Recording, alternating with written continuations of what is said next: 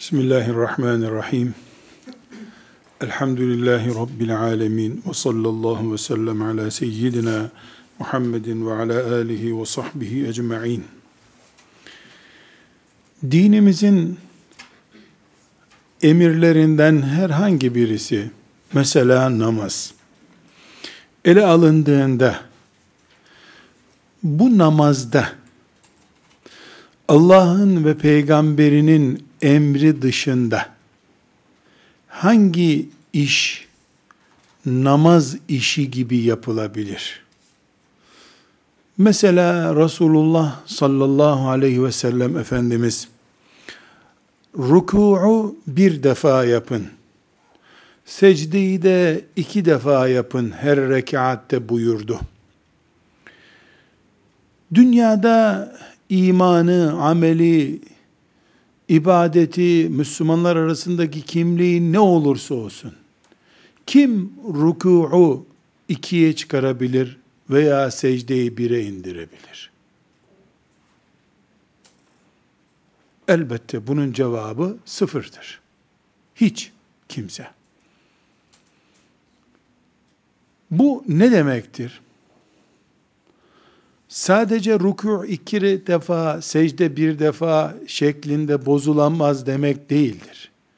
Eğer namaz namaz ise ancak Allah'ın istediği gibi o namazdır. Başka türlü namaz değildir yapılan şey olur. İnsanlar mesela daha fazla sevap kazanmak için rekat başı sekiz secde yapsalar, dört rekatlı bir namazda da yani 48 defa böyle secde yapmış olsalar. Ya ne mübarek bir şey bu. Denmez. Ne denir? Hayır. Namazın her rekattaki secdesini iki yerine dört yapmak, sekiz yapmak, iki yerine bir defa yapmak kadar yanlıştır denir. Çünkü Allah nasıl dizayn ettiyse namazı o şekilde görmek istiyor. Namaz için böyle. Hacca gelelim mesela. Her sene olmasa da sık sık hac ibadeti esnasında mesela Mina'da izdihamdan kaynaklanan sıkıntılar olur. Müminler orada inşallah şehit olarak ölüp giderler. Bazen 100, 200 bin ölen oluyor orada. Ya bu bu kadar büyük bir izdihama neden oluyor. Daracık bir yer. İzdiham olmaması çok zor. Onun yerine herkes üç tane kurban kessin. Bu cemarattaki yani taşlama yerindeki sıkıntıya böyle bir tedbir bulalım diye teklifte bulunan olabiliyor mu? Böyle bir teklifte bulunan Müslümanların arasında bunu konuşabilir mi? Bütün Müslümanların ölümü pahasına da olsa Allah'ın o emri yerine getirilecekti. Çünkü Allah haccı o şekilde görmek istiyor. Ondan daha değerli bir iş yapalım. Harafat'ta dört gün vakfe tutalım mesela. Bir gün değil de dört gün olsun vakfemiz oradaki kalabalıkta insan ölmesini de önleyelim diyebilir miyiz? Hayır. Rabbimiz öyle görmek istiyor. Mesela oruca gelelim. Orucu Allahu Teala imsakta başlayıp iftarda akşam ezanı ile beraber bitirmeyi istiyor. Oruç ona diyor Allah. Bir Müslüman daha fazla sevap kazanmak için dupleks oruç tutsa ne olur? Visal orucu deniyor buna şeriat dilimizde. Yanlış iş yapmış olur. Sevap kazanmak bir kenara günaha girmiş olur. Yani dupleks oruç hiç iftar etmeden ertesi günün orucuna devam etmek. Ne sevaplı iş maşallah ya denemiyor. Niye Allah akşam namazından sonra su içen, yemek yiyen Müslüman görmek istiyor. Geceyi de oruçlu geçiren Müslüman görmek istemiyor. Ona ibadet demesinin asgari şartı budur. Mümin insan Allah'ın bir ibadetini, onun namına yapılan bir ibadeti nasıl görmek istiyorsa öyle yaptığı zaman ibadet yapmış oluyor. Allahu Teala ona sevap vermiş oluyor. 1, 2, 3, 4, 10, 20, 30, 50, 80, 90 kaç ibadet varsa tamamının şartı budur.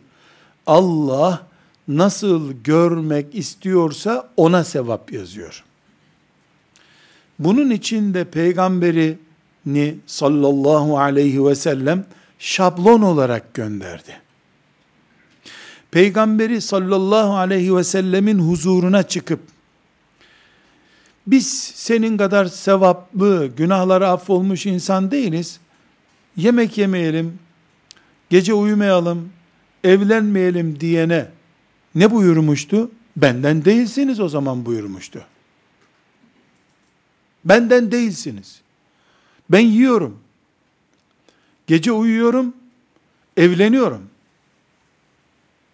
Buyurmuştu. Peygamber aleyhisselamdan 5 asır sonra, 20 asır sonra Müslümanlar bir insanı çok değerli bir insan.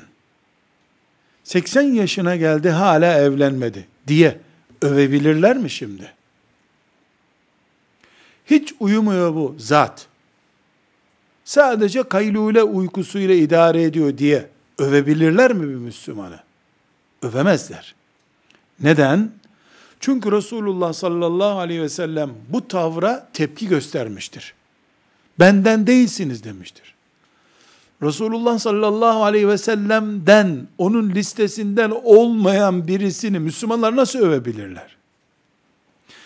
Hangi ibadeti alırsak alalım, gerçek budur. Aynı şekilde, İslamiyet'in bütününü de aldığımızda, o bütüne Allah'ın çizdiği şekil neyse, İslamiyet odur. Bu nereden belli olur? Kur'an-ı Kerim Fatiha suresinden Nas suresine kadar ne buyurduysa, Peygamber sallallahu aleyhi ve sellem, ben sizin peygamberinizim dediği günden, son nefesini verip Rafik-i A'la'ya yükseldiği güne kadar ne buyurdu ne emrettiyse, bu iki şeyin yani Kur'an ve Resulullah sallallahu aleyhi ve sellemin tamamı Allah'ın görmek istediği İslam bütünüdür. Tamamladım ve bunu beğendim buyurduğu İslam budur.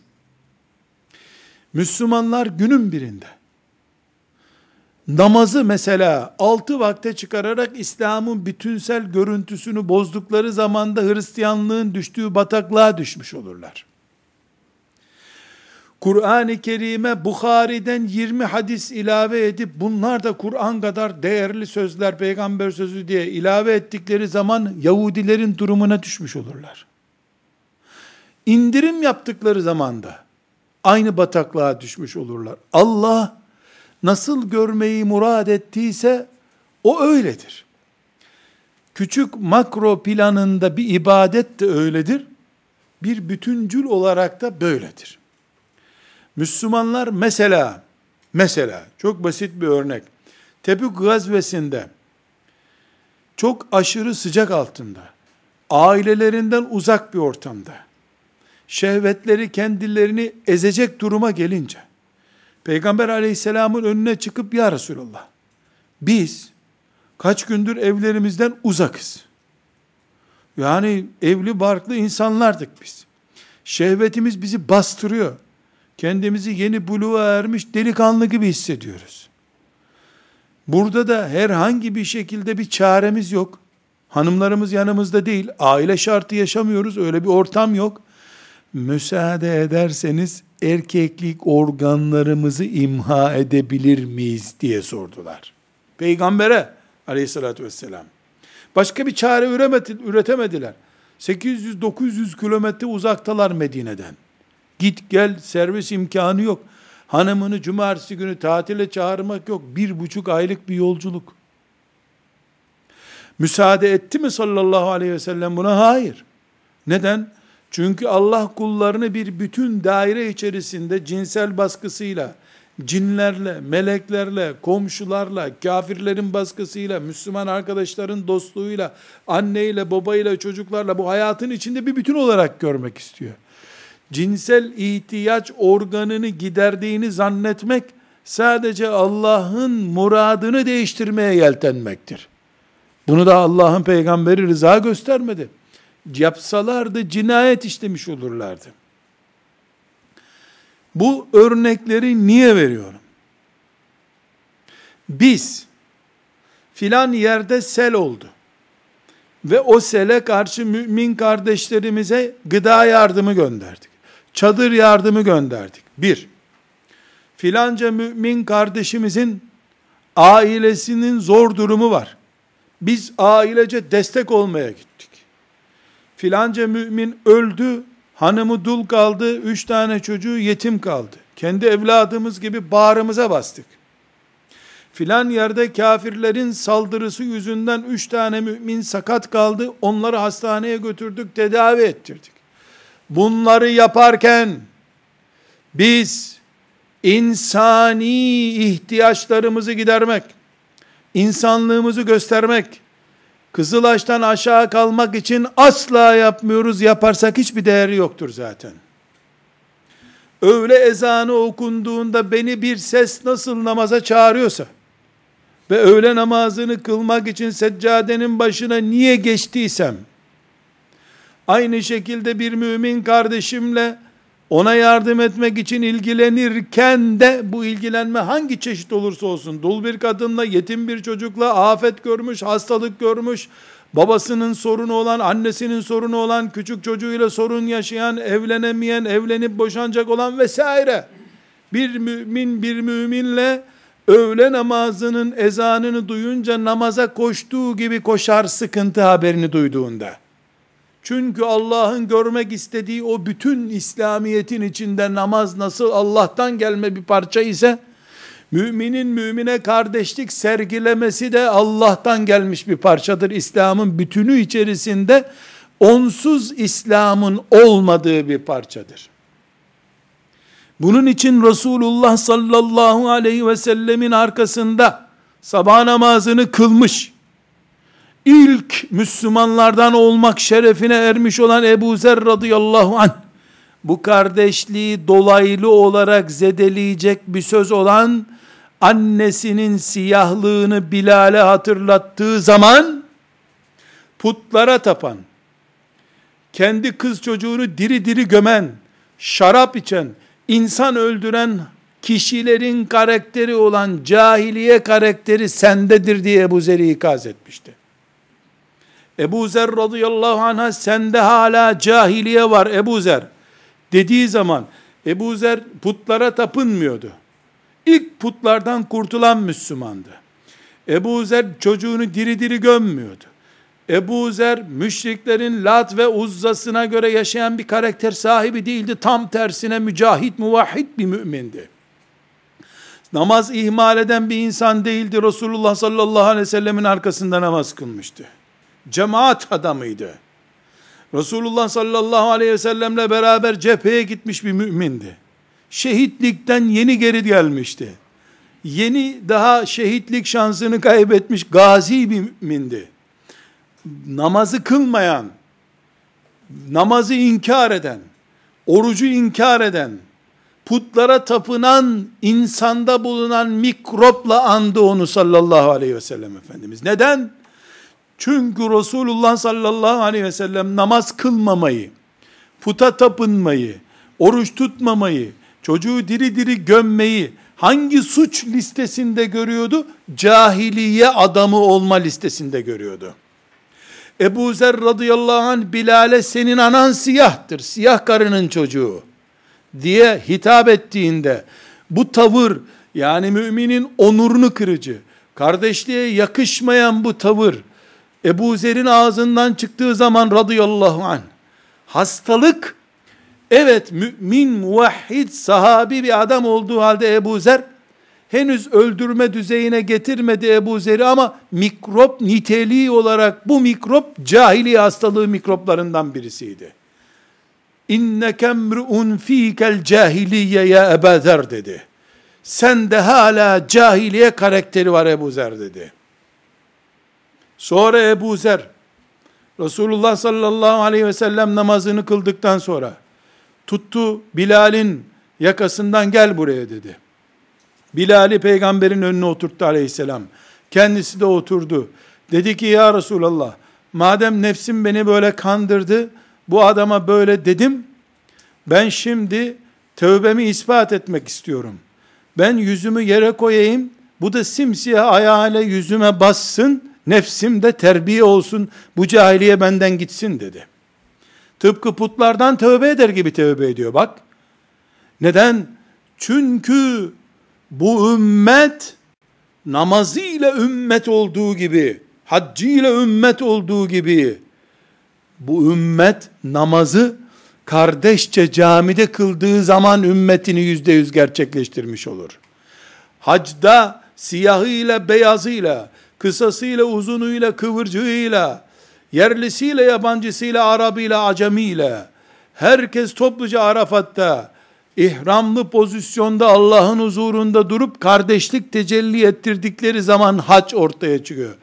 Lüks otellerde, özel klimalı odalarda değil, terini silmeye vakit bulamadığın çadırlarda Allah'a hac yapılır. Arafat'ta vakfe durulur. Kardeşlik tecelli edecek. Orada bile özel yollardan, özel klimalarla, saate hasta olmadığın halde ambulanslarla eziyet çekmeden arabada gidip gelirken, aslında zedelediğin şey kardeşliktir ama haccın zaten köklerini çivi gibi yere çakmak istediği de o kardeşlik ruhuydu. Sen kardeşliği bir defa gerçekleştirememiş oldun. İslam bir bütündür. Namaz bu bütünün vazgeçilmez büyük orandaki bir parçasıdır. Kaya parçası gibi duruyor namaz bu bütünün içerisinde. Tıpkı bir saatin işleyişi gibi. Onun içindeki herhangi bir parçası lüzumsuz değildir. Biri yelkovanını döndürüyor. Biri pirini ayarlıyor. Biri şunu yapıyor, bunu yapıyor. Namaz, oruç, Kur'an okumak, anaya babaya itaat etmek. Bunlar Allahu Teala'nın İslam diye önümüze koyduğu saatin parçalarıdır hep. Bunlardan biri de müminin mümine kardeş olmasıdır. Bu yüzden müminin mümine kardeş olması kesinlikle bir fantazi değildir. Lütfedip kardeşlik göstermiyoruz biz. Lütfu ilahi beklediğimiz için kardeşlik gösteriyoruz. Merhamet görmek için mümine rahmet merhamet gösteriyoruz. Namaz kılmamakla yüzümüz nasıl kızaracaksa, kardeşlerimizle ilgilenmemekle de yüzümüz öyle kızaracaktır. Ama kaçıncı defa uyarıyorum.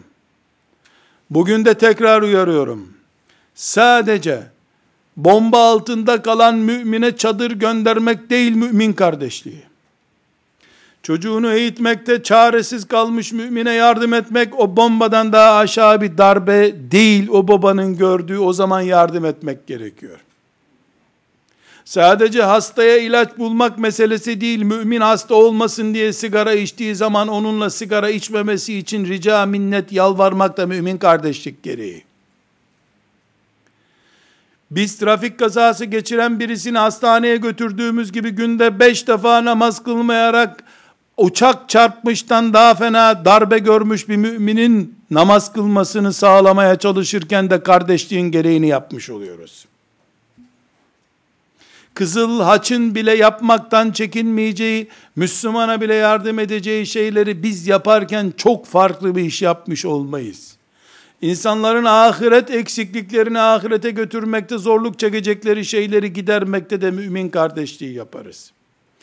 Ama bir kere daha haykırarak söylüyorum ki, bizim mümin kardeşliğimiz bu çizdiğim geniş daire içerisindeki mümin kardeşliğimiz. İmanımızın parçalarından biridir. La ilahe illallah Muhammedur Resulullah'ın içinde vardır bu. Resulullah sallallahu aleyhi ve sellem Bukhari ve Müslim'de bunu bize hadis olarak göstermiştir. Ne buyuruyor sallallahu aleyhi ve sellem? İmanın tadına varmış adam mümin kardeşini Allah'ın hatırı için seven adamdır diyor. öbürü iman kavanozunun etrafında dönüp duran ama asla tadını alamayan adamdır. Mümin kardeşiyle ilgilenmeyi Beytullah'ın etrafında tavaf etmek gibi görmek zorundasın. Beytullah'tan Hacerül Esved düşmüş eyvah diye bir haber aldığında ne kadar üzülüyorsan, mümin kardeşinin maddi veya manevi eksikliklerinden birini gördüğünde de aynı acıyı hissetmek zorundasın.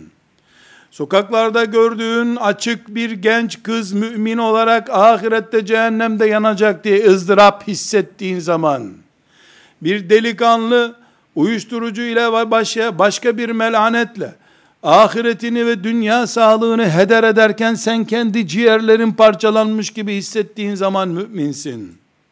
Mümin olmanın tadına vardın. Mümin olmanın zirvesine doğru yürüyorsun demektir. Öbür türlü sadece kendinle, bir miktarda çoluk çocuğunla ilgilenip, az da memleketlilerinle ilgilenip, teselli bulduğun zaman, kesinlikle sen henüz yeni daha başlamış durumdasın. Ben hiçbir zaman unutmamanız gereken, unutmamanız gereken bir örnek veriyorum. Şimdi Anadolu'da bir kültür peyda oldu. Büyük şehirlerde yaşayanlar köylülerinden birisi öldüğü zaman hacca gitmek gibi büyük bir görev kabul ediyorlar cenazeye gitmeyi hemen. Kar, kış, kıyamet işi var. Hatta ameliyatı bile olsa onu erteliyor. Köyümüzde cenaze var diyor. Yanlış bir şey değil şüphesiz. Ama o köyde o köylülerden bir tanesi 20 senedir namaz kılmıyor.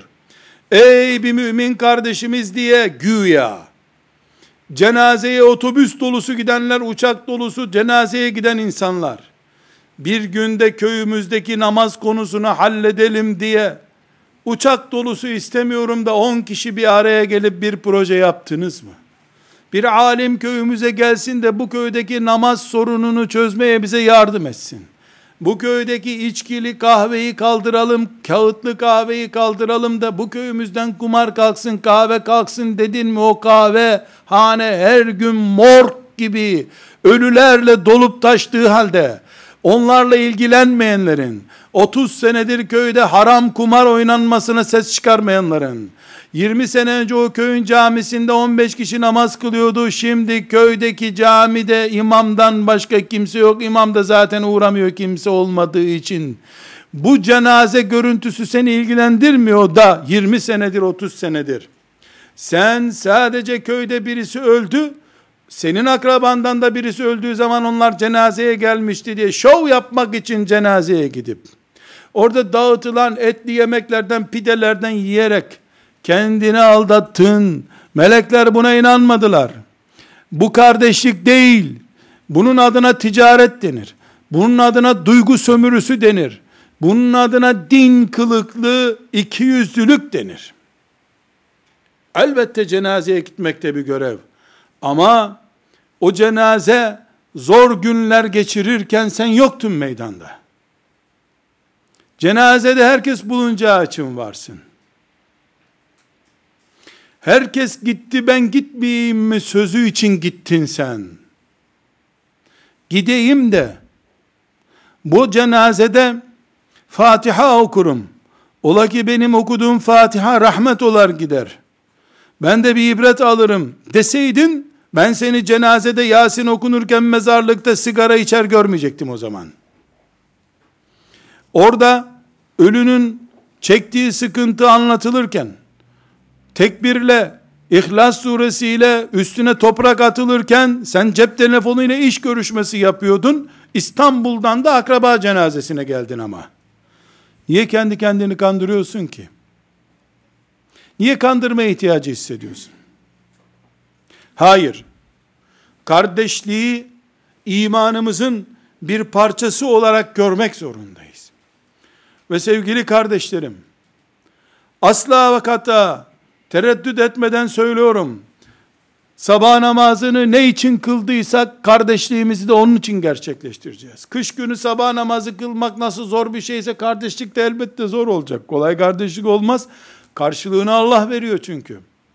Sabah namazını camiye gitmek neyse Allah için kardeşliğin çilesine katlanmak.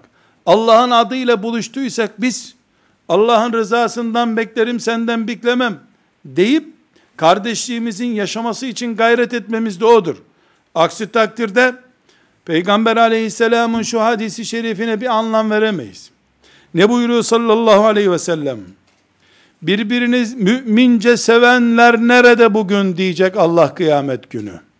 Hiçbir gölgenin bulunmadığı bir gün gelin Allah'ın arşının gölgesinde misafirsiniz diyeceğim onlara diyor Allah. Demek ki bizim kardeşliğimiz kesinlikle ve kesinlikle sembolik değildir. Göstermelik değildir. Riyaya müsait bir iş değildir. Sabah namazına benzer. Ramazan orucuna benzer. Hacca benzer. Zekata benzer. Kurban kesmeye benzer. Bunları emreden Allah'ın emridir zira. Beni nasıl gördüyseniz hac ederken öyle hac edin dediği gibi Resulullah sallallahu aleyhi ve sellem mümin kardeşliğine vefa göstermek zorundayız biz. Resulullah sallallahu aleyhi ve sellem kardeşlerim diye bizi çağırıyor. En büyük abimiz o bizim. Eğer kardeşliğimiz incinirse Resulullah sallallahu aleyhi ve sellem incinecek demektir. Ehli sünnet olmak, sünnete göre yaşamak demek. La ilahe illallah Muhammedur Resulullah diyen herkese bağrında yer açmak demektir. Ve biz Allah'a iman ediyoruz. Allah'tan gelen her emre ve her yasağa da iman etmedikçe bu imanımızı gerçekçi bir iman olarak kabul edemeyiz. Asla edemeyiz. Peki ne yapacağız? Gayet basit. İmanımızı koruduğumuz gibi, kulluktan kabul ettiğimiz ibadetlerimizi koruduğumuz gibi, kardeşliğimizi de koruyacağız. Bu da bizi Allah'a yaklaştıracak. Hepimizin defalarca duyduğumuz hadisi şerif var. Müslim'de 2567. hadisi şeriftir. Bu hadisi şerifi kendimize uyarlayacağız. Ve şimdiye kadar ne büyük fırsatlar kaçırmışız diye esef etmemiz gerekiyorsa esef edeceğiz. Hayır. Elhamdülillah bunu gerçekleştirmişim diyecek bir durumda isek ya Rabbi sana şükürler olsun ne büyük nimetler ihsan etmişsin bana diyeceğiz. Ne buyuruyor sallallahu aleyhi ve sellem Efendimiz? Adamın biri bir köyde oturuyor, başka bir köye bir arkadaşını ziyarete gidiyor. İki köyün ortasına yakın bir yerde karşısına bir adam çıkıyor. Selamlaşıyorlar. Nereye gidiyorsun diyor. Ben tasvir ederek anlatayım.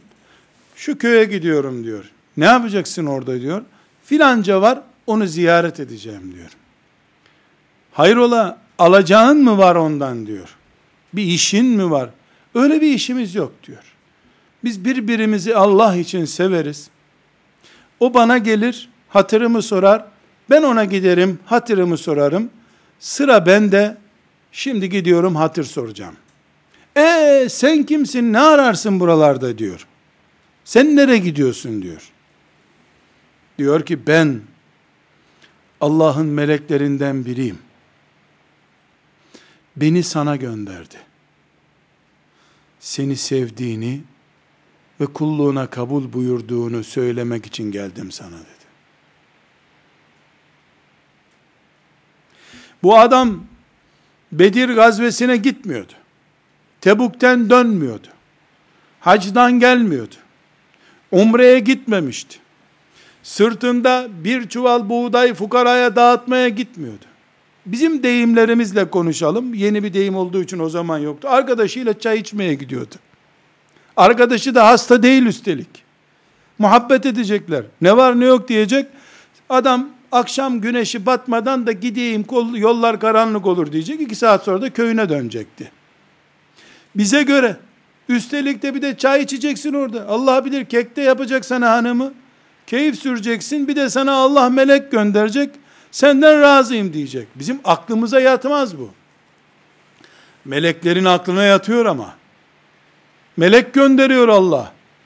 Peygamberine vahiy getirir gibi o adama haber getiriyor melek. Seni Allah seviyor bunu sana söylemem için gönderdi beni diyor. Namazlarının nedeniyle değil, sadakası nedeniyle değil, Allah eksenli buluşma sahibi bir adam olduğu için, ekseninde Allah rızası olan bir buluşması var.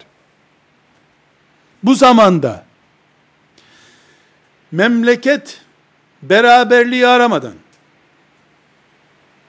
tarikat beraberliği aramadan, parti beraberliği gözetmeden, yaş yakınlığına dikkat etmeden, aynı okul mezunu, aynı kitabı okumuş, icazet almış insanlar olup olmadığına bakmadan, sadece beraberce la ilahe illallah Muhammedur Resulullah diyoruz. Dolayısıyla biz Allah'ın mümin kullarıyız. Allah bizi ömrümüzde bir defa Arafat'ta vakfe yaparken görmek istediği gibi bizi bir arada da görmek istiyor. Dolayısıyla arkadaşlar her iki ayda bir lütfen benim evime buyurun. Ben sizi bir saat evimde görmek istiyorum. Yol parası olmayanın da yol parasına yardım edeceğim. Demiş bir müminin evinde 15 tane 20 tane mümin yürekli insan buluşmuşlar. Öbürü demiş ki arkadaşlar bir dahaki ayda benim evime gelin ama kusura bakmayın benim hanımım rahatsız size bir ikramda bulunamayacağım. Sadece su ikram edebilirim size demiş kalkmış oraya gitmişler. Oradan bir başka arkadaş demiş ki arkadaşlar benim evim çok uzak ama ben sizi şehir merkezinden bir özel arabayla aldırırım buyurun lütfen bana gelin demiş. Bu olay 100. 150. aydır devam ediyor. Allahu Ekber. Allahu Ekber. Nil nehrinden daha cömert bir sesle Allahu Ekber derim ben bu dünyada. Onlar görmüyor olsalar bile Müslim'in rivayet ettiği o hadisteki melek onları karşılamıştır apartman girişinde. Yeter ki çıkarken geçenki balıklar fena değildi aynısını bir dahakinde istiyoruz diye balık için gelmiş olmasınlar. Köfteye kurban gitmesinler yeter ki. Yesinler köfte pirzola ama onun için gitmesinler yeter ki. Bir baktılar ki pirzolası olan eve daha çabuk gidiliyor. Kendilerini terbiye etsinler. Arkadaşlar 10 buluşmamıza yemek sokmuyoruz tamam mı? Sadece bir araya geliyoruz. Ezan okununca yakınsa mahalle camisinde namazımızı kılıyoruz. Değilse evde kılıyoruz. Birer sahife Kur'an-ı Kerim okuyoruz.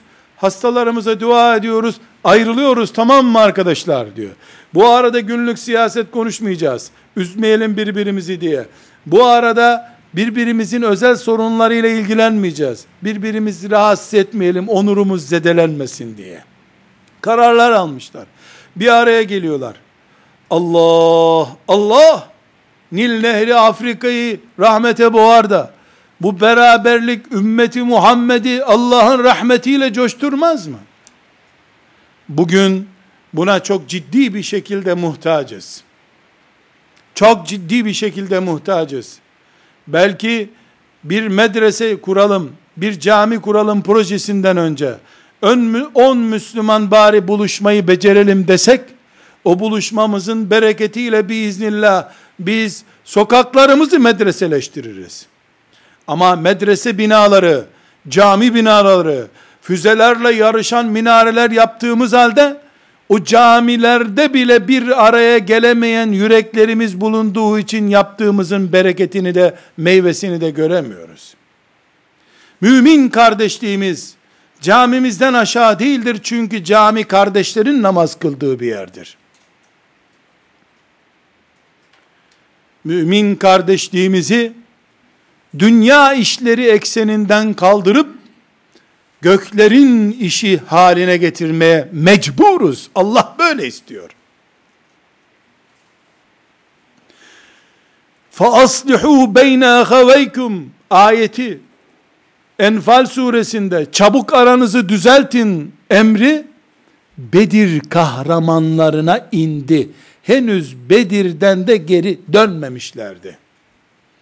Bedir'de aralarında tartışma çıkınca Allahu Teala onlara bu kadar mübarek zaferden sonra sizin yaptığınız her şey mubah size demeden henüz henüz demeden فَأَصْلِحُوا بَيْنَ خَوَيْكُمْ adeta buyurduğu şuydu bu Bedir Vadisi'nden çıkmadan barışmak zorundasınız diye orada barıştılar da Allah'ın mümin mücahit kulları olarak Medine'ye geri döndüler.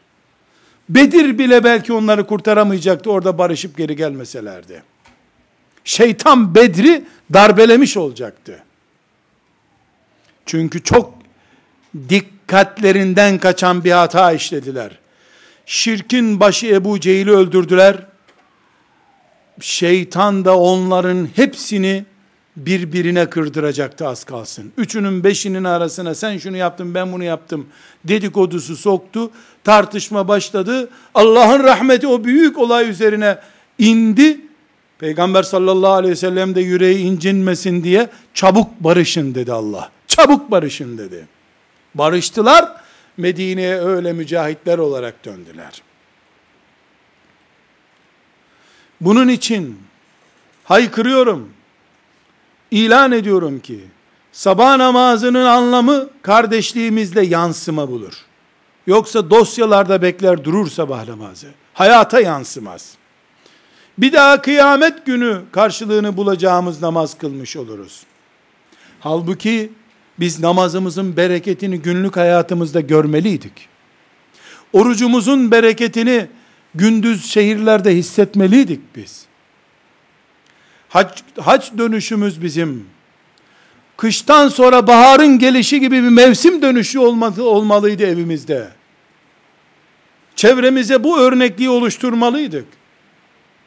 Kardeşliği gerçekleştiremeyen Müslümanların beton yapılara itimat eden anlayışları geliştirmeleri kurtarıcı olmayacaktır. İnsanlığın bugünkü kadar büyük camileri olmadığı için, yoğun medreseleri, okulları olmadı bugün. Bugünkü kadar geniş kitlelere İslam'ı anlatan hocalık hiç görmedi insanlık. Zavallı ashab-ı kiram, Allah onlardan razı olsun, çıplak ayak gittikleri yerlerde, şöyle bir güneş güneşten gölgeleyecek bir ağaç bile bulamadılar insanlara Kur'an okutacak. Güneşin altında Kur'an öğrettiler. Namaz öğrettiler. Ama ruhama beynehum aralarında merhamet abideleri oldukları için ağızlarından çıkan söz kulaklara girmeden gönüllere girdi. Çoğu insan Azerbaycan'da ne dediğini anlamadı sahabilerin. Tabi'in ne anlatıyor anlamadılar. Başka bir dil konuşuluyordu çünkü. Hatay'a Ömer bin Kattab radıyallahu anh zamanında sahabiler geldi. Rum insanlara konuştular. Ne onlar Arapça biliyor ne onlar Rumca biliyor. Ama gönülleri gözlerinden fer oldu, ışın oldu, öbürlerinin gönüllerine girdi. Aralarındaki muhabbet diğerlerine taşındı. O kardeşlik kervanına katılmak için didindiler. Elhamdülillah. Böyle bir dinimiz var. Kardeşliğimizin maddi ve manevi değeri budur. Şimdi bunu zedeleyen iblis operasyonlarına karşı biz yeniden yeniden mümin kardeşliğimizi canlandırmamız lazım. Herhangi bir şekilde dinimizin bize emri olan namazı asla zedelemeye razı olmadığımız gibi dinimizin bir diğer emri olan iman kardeşliğimizi de zedelememiz asla kabul edebileceğimiz bir hata değildir. Bunun için biz şahıslarla şahısların hataları arasında fark göstermek zorundayız. Biz yanlışla uğraşmalıyız. Yanlışın sahibiyle değil. Yeryüzünden bid'at kalksın diye mücadele ederiz. Bid'atçıyı öldürme hedefimiz yoktur. Kafiri bile kardeşimiz olmadığı halde başka bir kutuptan olduğu halde hedefimiz kafiri kaldırmak değil küfrü kaldırmaktır. Keşke kafir de mümin olsa diye uğraşmaktır. Kafir kalkar beni çiğnemeden geçemezsiniz derse kendisini helak etmiş olur. Kafiri bile öldürmek değildir hedefimiz. İmha etmek değildir. Olamaz. Ali bin Ebi Talib radıyallahu anh Hayber'de kesin gerçekleşecek bir zafer için sancak verip gönderirken sallallahu aleyhi ve sellem Efendimiz Ali'nin böyle kesin bir zaferle yola çıktığını görünce Ali diye çağırdı. Buyur ya Resulallah dedi. Bak buyurdu bak. Kesin bir zafer için gidiyorsun ama bir kişinin la ilahe illallah Muhammedur Resulullah demesi değil Hayber bütün şu güneşin aydınlattığı dünyadan daha değerlidir bizim için haberin olsun buyurdu. Sen şehir fethetmeye değil gönül kazanmaya gidiyorsun buyurdu. Kafire karşı ölçü budur. Subhanallah. Hatasından dolayı Müslümana karşı ölçümüz nasıl olacak peki? Alkolle mücadele ederiz. Alkolikle değil. Zina ile mücadele edeceğiz. Zinakarla değil. Batıl bir firkanın müntesibi ile değil, o fırkanın batıllığı ile mücadele edeceğiz. Ki bizim mücadelemiz içimizden bir başka mümini zedelemeyecek, iblis kar etmeyecek bu işten. Ben kendi hak bildiğim imanıma ait, ibadetlerime ait mukaddesatı muhafaza ederken, bir mümini dışlayarak, onu parçalayarak yaptığım zaman bunu, bir bir olabiliriz en iyi ihtimalle. Ben ayakta kaldım, davamı korudum ama, öbürünü de köklü bir şekilde o tarafta bırakmış oldum. Şeytan asla zarar etmedi bundan. Halbuki ben batılı imha edip batıla elini kaptırmış mümini kurtarsaydım Allah kazanacaktı. Hak kazanacaktı. iblis mağlup olacaktı. Elbette Allah için mağlubiyet yok. Ama görünen görüntüyü böyle tasvir ediyoruz. Demek ki bu kardeşliğimizi korumak için çok önemli stratejilerimizden birisi de ben yanlışla uğraşacağım. Yanlış yapanla değil. Evet, yanlış yapan karşıma çıkacak. Yanlışını savunmak için. Ben yine yanlışın ruhuyla uğraşmak zorundayım. Sen ey batıl kafa demiyorum. Bu batıl Resulullah sallallahu aleyhi ve sellemin şeriatından değildir diyorum. Sen ise bunun adamı değil Resulullah'ın adamısın diyorum. Burada yanlış yerde duruyorsun diyorum. Elbette bunu ben sembolik bir kavram olarak kullanıyorum. Hayatın içinden bin bir çeşit örnek buna zikretmemiz mümkündür. Ve müminler olarak kardeşliğimizin payidar olması için ya bensin ya da sen yoksun mantığından vazgeçeceğiz. Resulullah sallallahu aleyhi ve sellem'den başka hiç kimseye Allah ashab-ı kiram da dahil sen haklısın diye haber göndermedi. Herkes en hakka yakın olduğunu zannedeceği bir yolda yürüyor. Allah Ebu Hanife'ye rahmet eylesin. İmamımız, müminlerin imamı ne buyuruyor? Benim yaptığım iştihatlarım yanlışlık ihtimali olan şeyler ama doğrudur diyor. Bana karşı gelenlerin iştihatları ise doğruluk ihtimali olan yanlış şeylerdir diyor. Mümin felsefesi. Çünkü ben kendimden yaptığımdan şüphe ediyorsam e, bunu yapmama gerek yok o zaman çocukça bir iş yapmış olurum. Doğru olduğuna inandığım şeyi yapmam lazım. Elbette bu öğle namazını dört rekat kılmakla ilgili değil. Sonradan iştihat edilecek, yeni bir fikir, fikir üretilecek şeylerle ilgili. Allah'ın emri kesinse, açıksa bunun yorumu yok zaten. Mesela, ben bu mikrofonla mı konuşayım, şu mikrofonla mı konuşayım diye bir tercih yapacağım zaman, sağdaki mikrofonu tercih ettiysem, bunu Ebu Hanife nasıl görüyor? Bu yüzde doksan doğrudur diyor. Yüzde on yanılma payım var. Soldaki mikrofon daha yararlıdır derse birisi, o yüzde on doğru söylüyor. Bendeki yanılma payının karşılığı onda doğruluktur çünkü. Yüzde doksan da yanlıştır. Ama şu batıl bir anlayış. Ben bu dedim, gerisi batıl. Yok bu, bu yanlış. Bunu ne Ebu Hanife söyledi. Ne Ömer bin Hattab böyle söyledi radıyallahu anh. Bu ümmette böyle ileri konuşan hiç kimse yoktur. Ben böyle düşünüyorum. İnşallah doğrudur dediğim dedi. Kulsun. Bir et yığını olan beyninle düşünüyorsun. Et bile değil, cıvık bir yağ. Onunla düşünüyorsun. Allah'ın peygamberine düşündürttürdüğü şeyler gibi ciddi olamazsın ki sen. O düzeyde garantili düşünemezsin. Haddini bilmek zorundasın. Kardeşliğimizin baki kalması için, zedelenmemesi için, ya ben ya yok anlayışı batıl görülmelidir.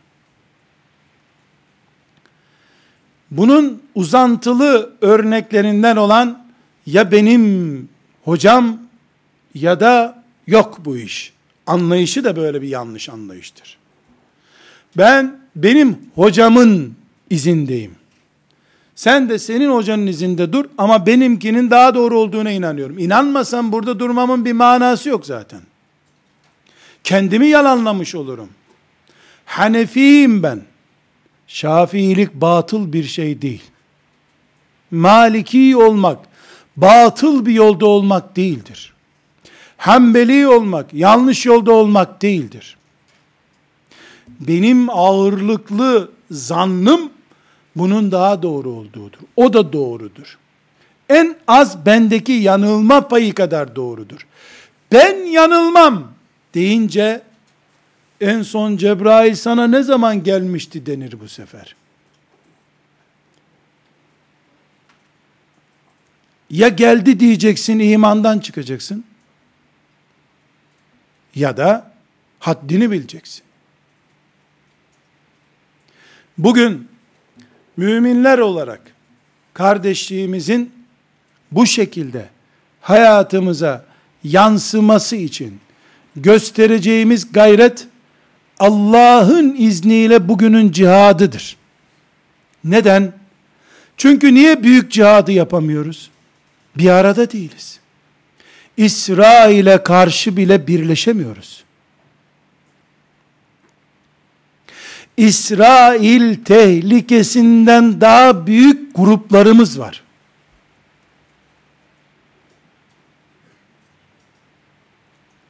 Niye iman davası, ateizm tehlikesi önümüzde durduğu halde çok tali meselelerle gündem oluşturuyoruz? Çünkü kendimizden başkasını hakkın sahibi olabilecek göremiyoruz. Kardeş olsaydık, kardeşler arasında bu mirası paylaşmakta sakınca görmeyecektik ama. Resulullah sallallahu aleyhi ve sellemin mirası sadece benimdir diyoruz. Bütün müminlerindir demeye dilimiz varmıyor. Sıkıntımız budur. Yanlışlık budur. Bu düzelecek. Namazı düzgün kılmayı öğrenene kadar ilmihal okuduğumuz gibi kardeşliği öğrenene kadar da ayet, hadis okuyacağız. Başka türlü Rabbimizin rızasına giden yollar tıkalı. Aslihu beyna haveyküm. Bedir'de bile olsanız önce barışacaksınız. Velhamdülillahi Rabbil alemin.